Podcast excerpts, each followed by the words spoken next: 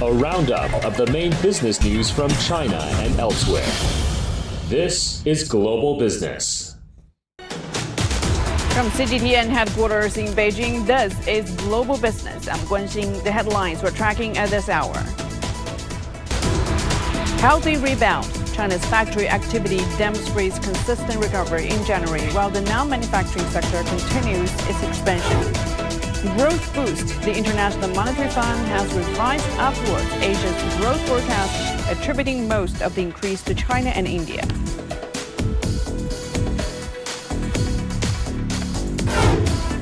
Riding high in our new series, Surfing the E-commerce Wave, we take a closer look at the opportunities and challenges in China's flourishing cross-border e-commerce sector. China's factory activity has shown a steady recovery with the Purchasing Managers Index or PMI for the manufacturing sector touching 49.2 in January, marking a 0.2 percentage point increase from the previous month. Recent data from the National Bureau of Statistics attributes this rise to the recovery of both domestic and global demand. The PMI serves as a measure of business sentiment among large factory operators, with the 50 point mark serving as a threshold between expansion and contraction. The Purchasing Managers Index of major sectors such as equipment manufacturing, high tech manufacturing, and consumer goods manufacturing all indicate expansion. Moreover, China's non-manufacturing sector continued its expansion in January with business activities in sector reaching 50.7, reflecting a 0.3 points increase from the previous month and marking a second consecutive month of growth. And to better understand the story behind China's latest PMI data, we're joined by Li Yong, Chief Researcher at DNC Think Tank. Thank you for joining us, Mr. Li. So, what do the PMI readings reveal about the overall economic activity in the country? Uh, first of all, I think the headline number trended, uh, uh, you know, within uh, with, with, the uh, expected, uh, within the expected direction, and the 49.2 uh, reading, I think, is better than the uh, December. I think that has stopped, uh, ended the three consecutive uh, months of decline, and that I think is an indication of uh, of more signs of uh, positive factors that I think will indicate the gradual um, recovery of the of the economy and uh, I think uh, this is also consistent with the um, uh, policies and plans being staged by the national and local uh, governments to, uh, uh, to, to, to, to, develop the economy for the rest of the year. And one other factor that I would like to mention is the seasonal factor, which is normally uh, in Jan- if the Spring Festival in February, normally the uh, the January reading is going to be a decline, but uh, you know this January's reading is better than the uh, last last September, so uh, this is also indication of the uh, of the improvement in the economic in the overall economic performance. Mm. Back to you. And to break down the numbers, China's manufacturing PMI has been consistently around the 50 point level, while the non manufacturing sector has shown stronger performance for some time. So, what are the underlying factors contribute to this trend?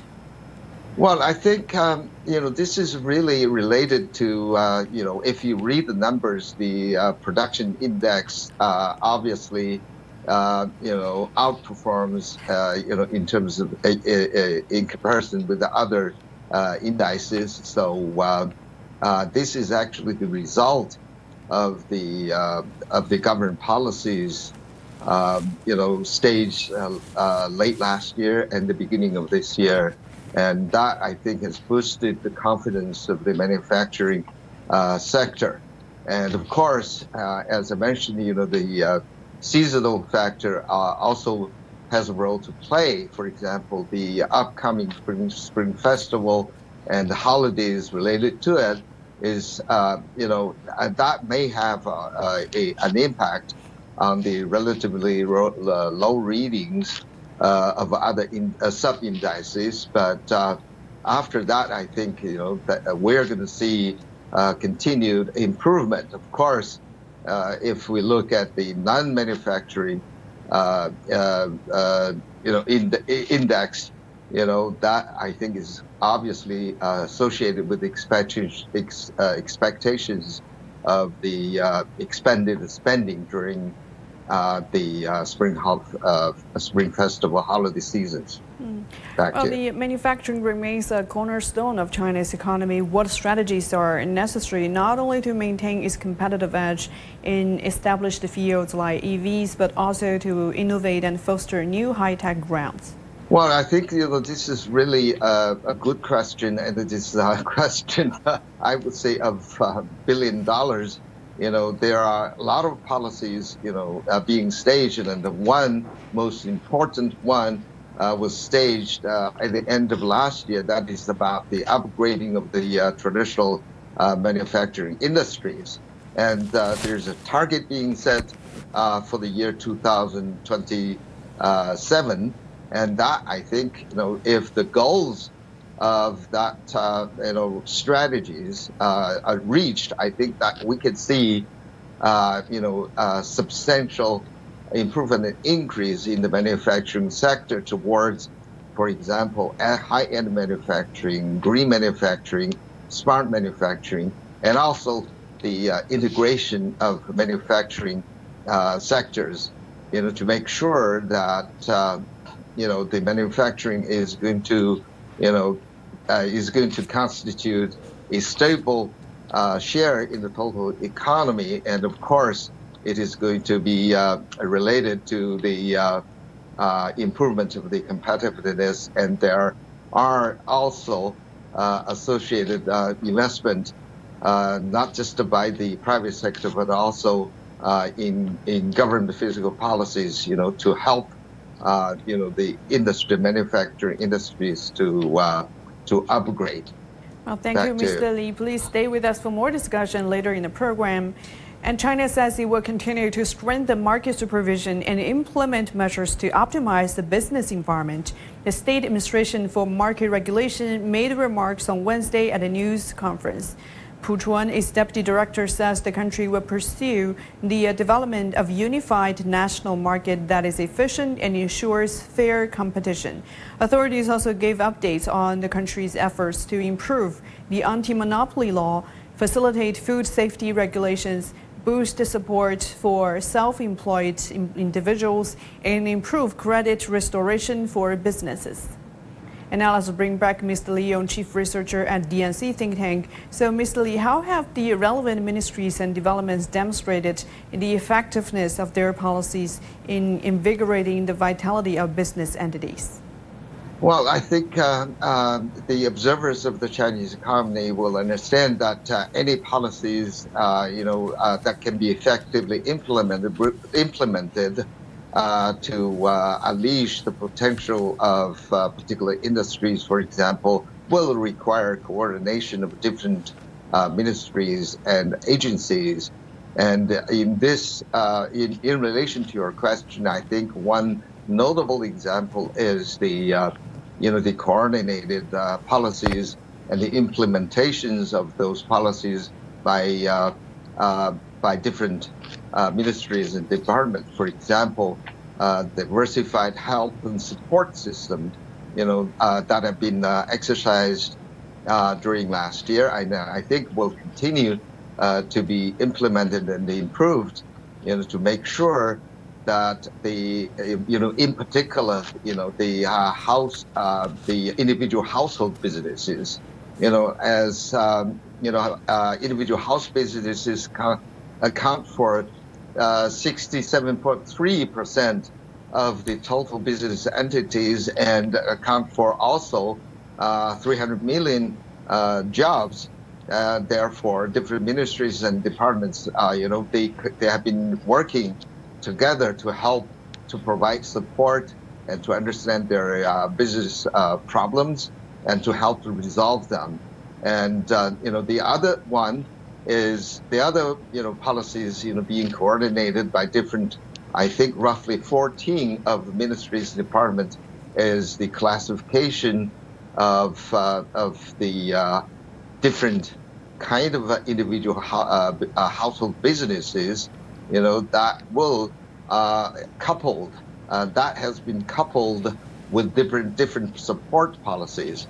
You know, you know, they they are kind of classified, for example, you know, into three types: survival types, growth types, and development types. Okay. And those policies have been very effective and contributed to the healthy growth and increase in the total uh, number of, the, of this category of uh, businesses. Well, thank you very much for sharing Back with us. You. And that was Li Yong, Chief Researcher and DND Think Tank. The Chinese manufacturing sectors are undergoing a new wave of reform driven by technological advancements. And this high-tech innovation is significantly impacting the development of the new energy vehicle sector. According to the latest data from the China Association of Automobile Manufacturers, NEV sales accounted for a third of the total vehicle sales in 2023. Our reporter Zhang Shixuan delved into the technological innovations behind the industry's growth. On China's roads, electric vehicles can be easily identified by their special green plates. They have become increasingly common more than 20 million NEVs are now running on China's roads, though that's just 6% of the total car numbers in the country. NEVs have been taking an increasing share of vehicle sales. Last year, they accounted for almost a third of the total sales in production in the country.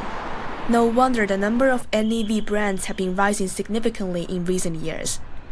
There is an estimation saying the country has more than 70 NEV brands meaning the competition to innovate is fierce. One of the most obvious outcomes from the tech development has been lowering costs. Chinese AI tech giant SenseTime has been one of the leading players using AI to provide applications like high-speed driving assistance without needing to use too much computing power. We launched a new function last year, high-speed driving assistance. More car makers will prefer to have functions developed on chip computing platforms of medium and low cost. It's of huge market opportunities. That application has lately been installed in a car model produced by a Chinese NEV startup. We were the first in China when we announced mass production of a car model that has premium high-speed driving assistance on ATI chip. As of last June, SenseTime's tech has been applied to more than 60 car models. Big-name car makers including SAIC Motor, GAC Motor, and NIO are all using it more than 36 million units have been equipped with its tech products. Every year, there would be a new tech solution. That's a huge breakthrough compared with the traditional car industry, where big name car makers would require three to six years to confirm the application of a new tech. Our company now has more than 50,000 GPUs. SenseAuto is now using more than 10,000 units. For a solution using big AI models, it has to be trained with several hundred GPUs in several weeks or even a month. If we have adequate computing power, we can conduct multiple experiments together and test solutions with higher requirement for computing power. SenseTime now has computing centers in multiple big cities. At the beginning of 2022, the company started the operation of its artificial intelligence data center in Shanghai, one of the biggest of its kind in Asia. These have allowed the company to train large AI models to make smarter driving systems, which is the next major task for the tech developer. In mid November, the Ministry of Industry and Information Technology announced a pilot program for intelligent connected vehicles. The criteria include mass production capability and higher level automated functions. Cities such as Beijing and Shanghai have stepped up to permit the first batch of car makers to test some of these vehicles. But extra functions aren't the only factor in developing a more mature EV market. One is the battery related, uh, the electrification related uh, technologies, such as the, the, new kinds of battery, um, the uh, the BMS, uh, the control system, and uh, the other uh, manufacturing related technology. The other perspective is the autonomous driving perspective, including software, including the um, high uh, computing platforms, the chips, semiconductor related. And the other one is infrastructure, such as the uh, faster charging infrastructure and the battery swapping related, uh, equipping with the new business models. According to China Association of Automobile Manufacturers, new energy vehicles maintained strong momentum in both production and sales, both reaching 9.5 million, presenting an increase of more than one third. Zhang Shixuan, ICS for CGTN, Shanghai. And now we're heading for a short break. Still to come on Global Business. Growth boost. The International Monetary Fund has revised upwards Asia's growth forecast, attributing most of the increase to China and India.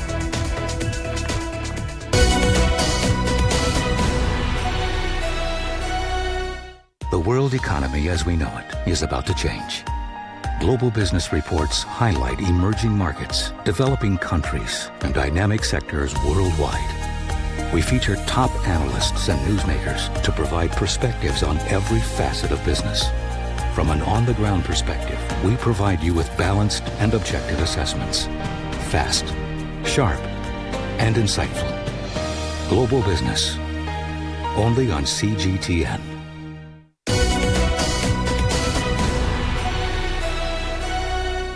Well, U.S. tech giant Microsoft has outperformed market expectations in its fiscal second quarter results, taking over 62 billion U.S. dollars in revenue. And John Terrett reports from the New York Stock Exchange. Microsoft is a very cleverly designed company. It's always been that way. For example, did you know that in 2022, Microsoft had 28.79 percent of all the operating systems market share in the world. And in the same year, 2022, it had 1.6 billion active devices on the go. These days, Microsoft, of course, is like a lot of companies developing itself. It's a software company, it's a hardware company. It's very important to take into account Azure, which is their cloud division. And of course, they are chief leaders these days, certainly in the American corporation world when it comes to AI because of their partnership with OpenAI, ChatGPT, and Sam Altman. Microsoft is funneling a lot of money into OpenAI, and when OpenAI does well, actually, Microsoft does well as well. They also have Copilot, which we're waiting to hear more about. Copilot is an AI assistant. After the closing bell, Microsoft beat on the top and the bottom line, but the shares were down in the immediate aftermath of the news by just under 1%. But they did beat earnings per share, $2.93, not $2.78, and the revenue a whopping 62 billion for the latest quarter, not 61.1 billion as had been forecast. John Terrett, CGTN, on the trading floor of the New York Stock Exchange. The International Monetary Fund unveiled the latest regional economic outlook for Asia and the Pacific on Wednesday, showing an upward revision in growth for both 2023 and 2024 in the region. The IMF emphasized that Asia is poised to once again propel two thirds of global growth in 2024, mirroring its contribution in 2023. And for more details, let's cross to our correspondent Chris Gilbert in Tokyo. Hi there, Chris. Good to see you. Could you provide insights into the IMF's perspective on China's impact on global and regional growth this year? Uh, good evening from Tokyo. Well, just a stone's throw down the road behind me is the IMF headquarters Tokyo, where again today they have reiterated the importance of China uh, to the regional economy and by extension uh, the global economy. Of course, the IMF has just uh, revised uh, growth in China by up 0.4% to about 4.6%, but looking at a broader regional view has also attributed uh, construction in China uh, to an uptick in the uh, forecast uh, for the region from about 4.6 to 4.7% going into the rest of 2024, uh, also attributing strong domestic demand in India as well. Looking at some other countries, India uh, is also expected to maintain 6.5% growth heading into 2025, where there's uh, expected to be by the IMF a bit of a slowdown. It's attributing strong economic performance in the US to an uptick in demand of electronics, uh, uh electronic uh, commodities globally, cameras, uh, laptops and the kind, and that's likely to benefit economies in Singapore and Korea in particular. If we look at the situation here here in Japan, it's a little different. There was a strong economic rebound last year, well, stronger than it had been during the pandemic years. Uh, but the IMF attributes this largely to a bubble, uh, to you know the, the pressure on the yen luring in uh, a strong tourist dollar, and this is not expected to last. So Japan's growth forecast has dropped from two to one percent for the next year. Uh, but look, there's also come with some warning signs uh, and some warning uh, signals for the region from the IMF of disruption to supply lines, from uh, obviously evolving conflicts in the Middle East, but also of rhetoric uh, geopolitical rhetoric coming from other world economies about de-risking uh, their economies when it comes to their geopolitical relations. Uh, the IMF calls this fragmentation and says it's very disruptive to the region. It can either lead to what they call friend shoring, where uh, economies only do business with economies that they're friendly with or allies with, or indeed reshoring uh, insular behavior, protectionism, maybe even isolationism. The IMF is warning that this might not be so great for an anchor of the region, such as China China, and that what is not necessarily good for China's economy is not good for the region, and at the moment not good for the world. So Beijing still very much in a uh, kingmaker, kingmaker position and a box seat position going into the rest of 2024 and into 2025 as well. Well, thank you for the update. That was Chris Gilbert in Tokyo for us. And now to the property sector. Shanghai partially eased restrictions on the city's property sector on Tuesday unmarried non-local residents who have contributed to Shanghai's Social Security Fund or have paid individual taxes in Shanghai for more than five consecutive years are now allowed to purchase one apartment outside the city's outer ring expressway. And Shanghai was not the first among China's four megacities to adjust restrictive policies. On Saturday, Guangzhou scrapped purchase restrictions on residential homes above 120 square meters, a move that opened the door for non-local residents to buy apartments in the city. Compared to the rather conservative easing measures, Suzhou which neighbors Shanghai was more bold. The city's housing regulator scrapped all restrictions on the same day when Shanghai announced its partial easing. The three cities' relief measures came after China's central government allowed local authorities full freedom in deciding housing policies to rebalance demand and supply. In addition, China's financial regulator said earlier it supports local authorities in making adjustments to mortgage rate guidances if needed. Whether it's about your education, the home you live in, or the items you buy, your money has a story to tell. Because every business story is a human story. Global Business. China's cross-border e-commerce characterized as a novel form and model of foreign trade has experienced substantial growth in recent years. The Central Economic Work Conference has outlined plans to take further measures to enhance trade in this sector. CGTN's Global Business has introduced a new series titled Surfing the E-Commerce Wave, which delves into a range of topics, including supportive measures from local governments and the expansion of Chinese shopping sites in overseas markets. The series aims to explore the fresh growth opportunities and challenges associated with cross-border e-commerce. China's cross-border e-commerce is booming and the trend is expected to continue this year, especially when combined with live streaming, says iiMedia Research. According to its latest report, China's cross-border live streaming e-commerce market is expected to exceed 41 billion US dollars in 2023, with a year-on-year growth rate of 155 percent. And in 2025, the market size will reach over 118 billion US dollars. Among platforms, TikTok ranks top as the major cross-border e-commerce space globally. As of March 2022, TikTok had more than 1 billion global monthly users, a quarter of whom made purchases when surfing on the platform. And TikTok has made a significant acquisition of the majority of Indonesian e-commerce company Tokopedia. And this move is expected to reshape Indonesia's online marketplace and provide support to small businesses. And CGTN Silkina Ahluwalia reports from Jakarta. After a brief pause, TikTok is back, turning viewers into buyers. The Chinese social media app is reshaping the future of shopping in Indonesia. TikTok invested 1.5 billion US dollars into Tokopedia, Indonesia's homegrown e-commerce website. Tokopedia's collaboration with TikTok aims to empower local MSMEs in Indonesia and help to contribute to national economic growth, especially through digital channels. In principle, TikTok will be the platform to display a variety of products to consumers. Payment will be processed by Tokopedia. During the pilot period, we will migrate the back-end system of TikTok to Tokopedia and we will ensure a seamless experience in our users' interface.